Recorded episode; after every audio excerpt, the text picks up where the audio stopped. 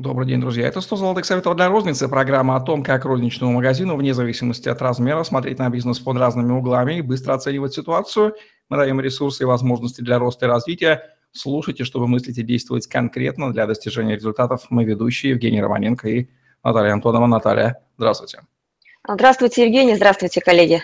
Даем сегодня рекомендации на тему, как оценить эффективность товарных запасов и рассмотрим понятие коэффициент оборачиваемости. Давайте начнем, Наталья, с последнего. Что это такое и какое отношение он имеет к обороту? Да, здесь э, этот коэффициент оборачиваемости показывает, э, насколько быстро возвращаются деньги, вложенные в товар. Да? То есть э, это, показа... это финансовый показатель успеха компании, ее ликвидности, ее платежеспособности, насколько деньги, вложенные в товарные запасы, вернутся вам в качестве живых денег. То есть, соответственно, здесь взаимосвязь между деньгами, вложенными в и полученной прибыли, прибылью. И этот коэффициент позволяет э, э, управлять своими запасами. И вот э, сегодня я хотел бы поговорить вот в этом подкасте и в следующем именно про коэффициент оборачиваемости и нормирование оборачиваемости. Потому что это, ну, скажем так, как коробка передач. Если образно говорить, это коробка передач для нашего автомобиля, коим является магазин или розничная сеть. А, чтобы понять, как надолго мы вынимаем живые деньги из оборота и вкладываем их э, в запасы или в товар, а мы проводим анализ э, товарных запасов. Если товар есть, это хорошо, и э, ровно до тех пор, пожалуй, пока его не будет слишком много. То есть если а, склад перезатарен, то у нас а, получается излишки, и нам это невыгодно. Но может быть оборотная сторона медали, когда оборачиваемость очень высокая, и нам товар продается слишком быстро, и нам его какого-то товара может не хватать. Соответственно, по отдельным товарным позициям образуется дефицит. И, как мы уже говорили в прошлых выпусках, покупатель может прийти и не найти того, что ему нужно.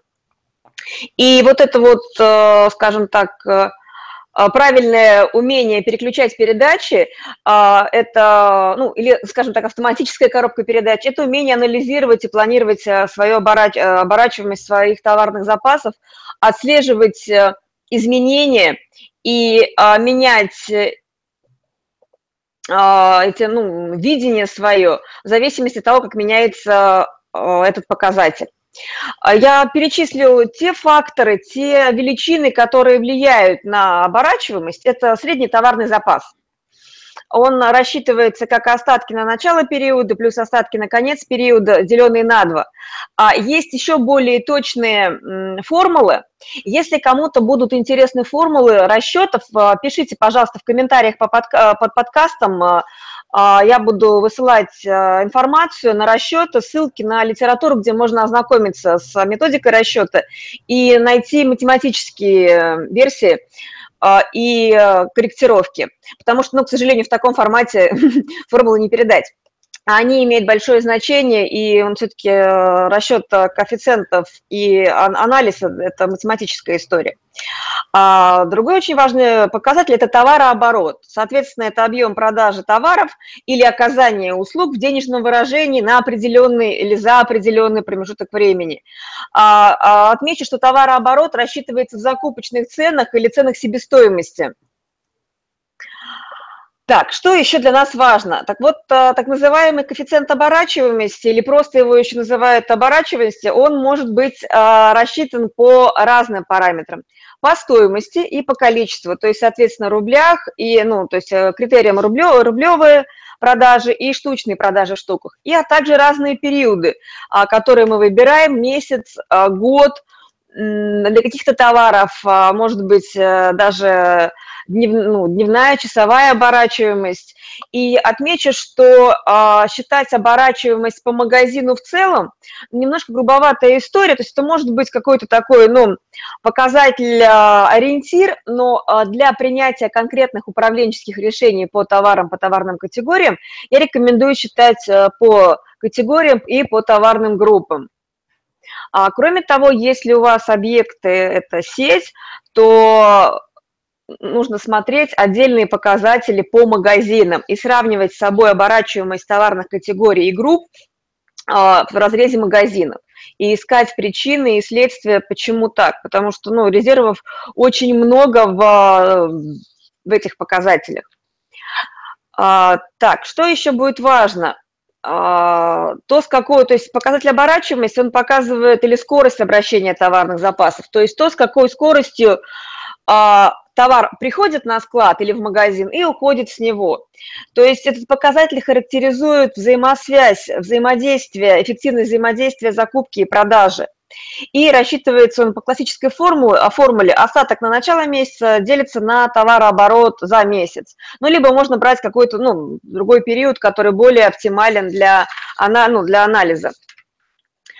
А, отмечу еще следующие важные критерии. Если у компании нет запасов, то нет смысла вычислять оборачиваемость. Ну, допустим, если у нас салон красоты, а, либо очень много услуг – а, либо мы а, работаем а, в режиме отгрузки со склада поставщика, то есть у нас нет собственного склада. Допустим, книжный интернет-магазин или интернет Ну, то есть вот интернет-магазин, здесь нет оборачиваемости, поэтому мы эту историю не, на себя не примеряем.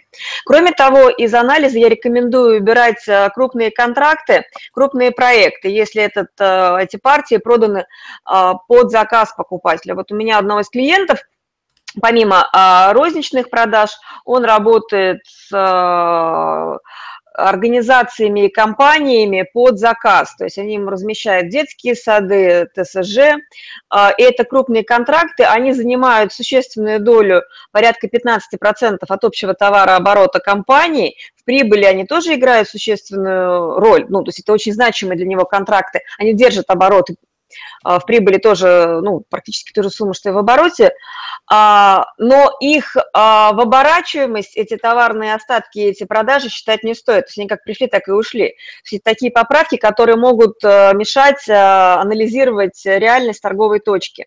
То есть нас интересует живой товарный запас, то есть то количество товара, которое приходило или на склад и продавалось, склад, ну, магазин, да, за рассматриваемый период – а, если, допустим, был такой товар, который ни разу не продавался, ну, допустим, элитный коньяк или какая-то, а, какие-то дорогие украшения или там дорогие подарочные наборы, то для таких товаров мы крупняем период анализа, берем не месяц, а квартал, ну, возможно, полгода, в зависимости от того, а, какие вводные у нас, вот, и какая концепция, какое позиционирование, то есть опускаем на свою реальность. И э, если был э, товар на остатки, но не было, то есть, не было, то есть так называемый товар без движения, есть в наличии, но не продается, либо отрицательные остатки. То есть вот это то, на что мы делаем поправку в анализе. Оборачиваемость у нас считается в днях, в разах. А, есть такие еще показатели, как уровень запасов продукции.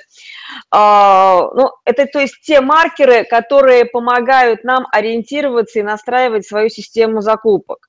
И основная цель этого анализа в том, э, чтобы определить те товары, у которых цикл а, товар, деньги, товар наименьший, и принимать решение о дальнейшей судьбе этих товаров – и а, выстраивать а, вокруг этих товаров, а, возможно, выстраивать концепцию своего развития. Мы уже говорили о том, что сравнивать товары из различных товарных категорий, ну, например, хлеб и коньяк, в общем-то, недопустимо, ну, потому что эти товары играют разную роль в ассортименте магазина – поэтому, если мы сравниваем с собой, стоит задача поработать с товарами внутри категории, берем э, товарную категорию, товарную группу и смотрим товары между собой. Хлеб э, сравниваем с другими хлебобулочными изделиями. А в этой связи, я думаю, что те, у кого есть, допустим, пекарня, да, э, собственная пекарня, есть товар, который производится, привозится от поставщиков, а, может посмотреть, какая доля собственного товара э, и какая оборачиваемость собственного товара и товара от поставщиков. И ориентироваться, на что делать ставку, что развивать, какие, на каких позициях позиции обращать внимание. Кроме того, а, история такова, что этот показатель показывает, э, показывает нам а, на то, каким образом стоит организовать ритмичность поставок. Кроме того, обращу внимание на то, что важно сравнивать э, эти показатели в динамике и смотреть э, показатели оборачиваемости с аналогич, сравнивать с аналогичным показателем прошлого периода. Если происходит снижение оборачиваемости, то это может говорить либо о падении спроса, либо о том, что у нас э, очень много товара ненадлежащего качества, ну, либо что-то, ну, там, устаревшие образцы, модели, то есть то, что не востребовано потребителем. Ну, то есть это такая лакмусовая бумажка а, спроса. А, кроме того, а, показатель оборачиваемости позволяет нам говорить о том, что если коэффициент оборачиваемости уменьшается, то идет затоваривание складского склада, то есть перезагрузка, переполнение запасов магазин, а если коэффициент растет или очень высокий, срок хранения меньше одного дня, то есть это фактически работа с колес. Либо э, есть вероятность того, что могут быть перебои с наличием товара.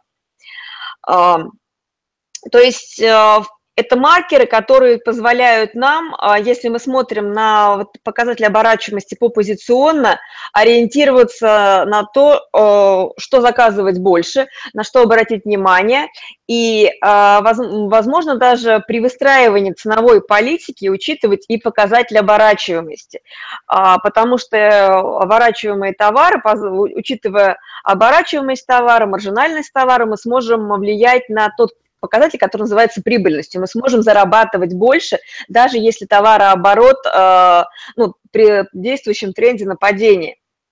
А, кроме того, конечно, очень хорошо говорить вот о том, а, что это все разное, да, но если э, действительно совокупность товаров э, с разной оборачиваемостью, ну, ну, например, такие как хлеб, который оборачивается, может дважды в день э, быть поставка, и, допустим, элитный алкоголь, там, когда, а, допустим, коньяки, текилы, какие-то еще особенные напитки могут там раз в два года, раз в три года. То есть вот а, если а, говорить о супермаркете, об универсальном магазине, где большое количество э, категорий с разной оборачиваемостью, очень сложно такой оптимальный ассортимент держать. И поэтому я рекомендую, во-первых, послушать э, предыдущие подкасты, когда мы говорили об оптимизации товарных запасов. Что делать, а, если есть товарные категории или товары, которые ну, тянут наш магазин по прибыльности назад. Э, и в то же время обратить внимание на условия поставки. То есть э, тут вот большая взаимосвязь ликвидности денежных средств а, от того, на каких условиях мы работаем. Что я имею в виду? Если мы закупаемся на собственные средства, то нам очень а, показатель оборачиваемости очень важен. И нам важно, чтобы наши деньги вернулись быстрее. А, если же мы закупаемся в кредит, ну, то есть нас э, финансирует по факту поставщик, есть отсрочка платежа, то нам очень важно а, чтобы а, низкая оборачиваемость будет не критична. Главное, чтобы э, срок возврата кредита не превышал показатели оборачиваемости, то есть чтобы мы работали фактически, то есть не в зоне риска. А если же товар берется под реализацию, то в первую очередь нужно ориентироваться на объем складских помещений и э, оборачиваемость э, для такого магазина будет не очень значимым показателем.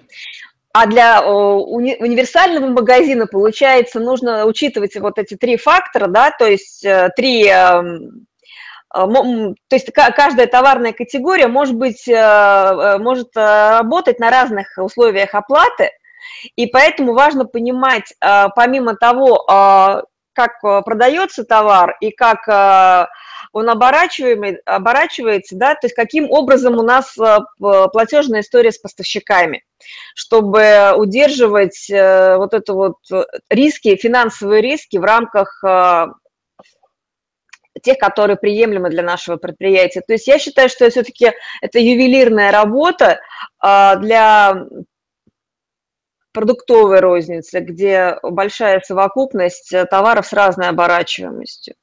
Очень хороший термин, ювелирная работа. Наталья, а какие показатели нужно гарантированно снимать с магазина ежедневно, чтобы вычислять? Mm-hmm. Это же работа аналитическая. Нельзя же вывести там манометр на стену с, с оборачиваемостью. Если говорить об ежедневных показателях, это товарные остатки и продажи. А, кроме того, я бы смотрела товары без движения. Ну, товары без движения, возможно, не ежедневно, а еженедельно. И я бы смотрела бы еще динамику продаж, ну, то есть недельную динамику продаж, и э, я бы смотрела перед праздниками и возможными ну, пиками, прогнозируемыми сезонными пиками продаж, анализировала бы свои остатки, предыдущие продажи и смотрела свои запасы, насколько мне хватит. И вот этот период э, всплеска продаж держала бы руку на пульсе, чтобы максимально заработать на тех товарах, которые востребованы которые есть у меня. Если чего-то не хватает, быстро закупать и ориентироваться на цены. Ну, то есть на цены э, э, закупочные свои и цены конкурентов. Смотреть, сколько можно заработать. Ну что ж, вот такие вот соображения по поводу оборачиваемости важного показателя. Действительно, мы не должны деньги омертвлять, они должны превращаться, возвращаться, и с какой степенью они у нас омертвляются и возвращаются назад, очень важно понимать. По практике смысл этого важнейшего показателя владельцы магазинов понимают, по крайней мере, интуитивно, Могу сказать, что вот я выступала на конференции буквально в июне этого года управления магазином и показывала кейс одного из клиентов. Там а, мы затронули тему оборачиваемости. И э, были, ну, то есть у меня были запросы от собственников, вот, от участников э, конференции на то, где посмотреть, как э, сориентироваться. То есть вполне возможно, что, ну, то есть, ну, потом мы беседовали в кулуарах, обращались те, у кого более-менее все в порядке с финансированием и с продажами. То есть, ну, а, обычно пока гром не грянет, а, мужик, как говорится, не перекрестится. Но а вот а, по большому счету я считаю, что это очень важно смотреть. Почему? Потому что как только мы подходим к ватерлинии, а потом уже передоговариваться будет сложно. Скорее всего, если успешная стабильная компания подходит к ватерлинии, э, значит, что-то на рынке происходит. То есть если до этого все, все было выстроено правильно, ну, скажем так, были правильные договоренности, правильный норматив, значит, уже все, значит, на рынке ситуация критическая, и вырулить из критической ситуации будет очень сложно, то есть это вот это уже рыночная история. И вот эти показатели, оборачиваемость, э, учет отстрочки платежа, остатки товарной категории, по поставщикам, по товарным категориям, с учетом ну, условий финансовых, это маркеры, которые позволяют нам а, договариваться и передоговариваться вовремя, когда еще а, не шеф, все пропало, клиент э, уезжает, гипс снимает, то есть когда уже сложно что-то вот э, исправить. Вот, поэтому я рекомендую все-таки в качестве а, рэперных точек этим показателям озаботиться и отслеживать, как минимум собственнику, коммерческому директору, вот такие вот соображения от Натальи Антоновой по поводу важнейшего показателя эффективности розничной торговли коэффициент оборачиваемости. В программе 100 золотых советов для розницы. Лайк, комментарий, подписывайтесь на наш YouTube-канал, чтобы не пропустить новые интересные видео с вашими любимыми экспертами. Повышение вам оборачиваемости и выявление плохо оборачиваемых и исключение их тех позиций из ассортимента, которые ухудшают э, этот коэффициент. Всем удачи, всем пока. Удачи.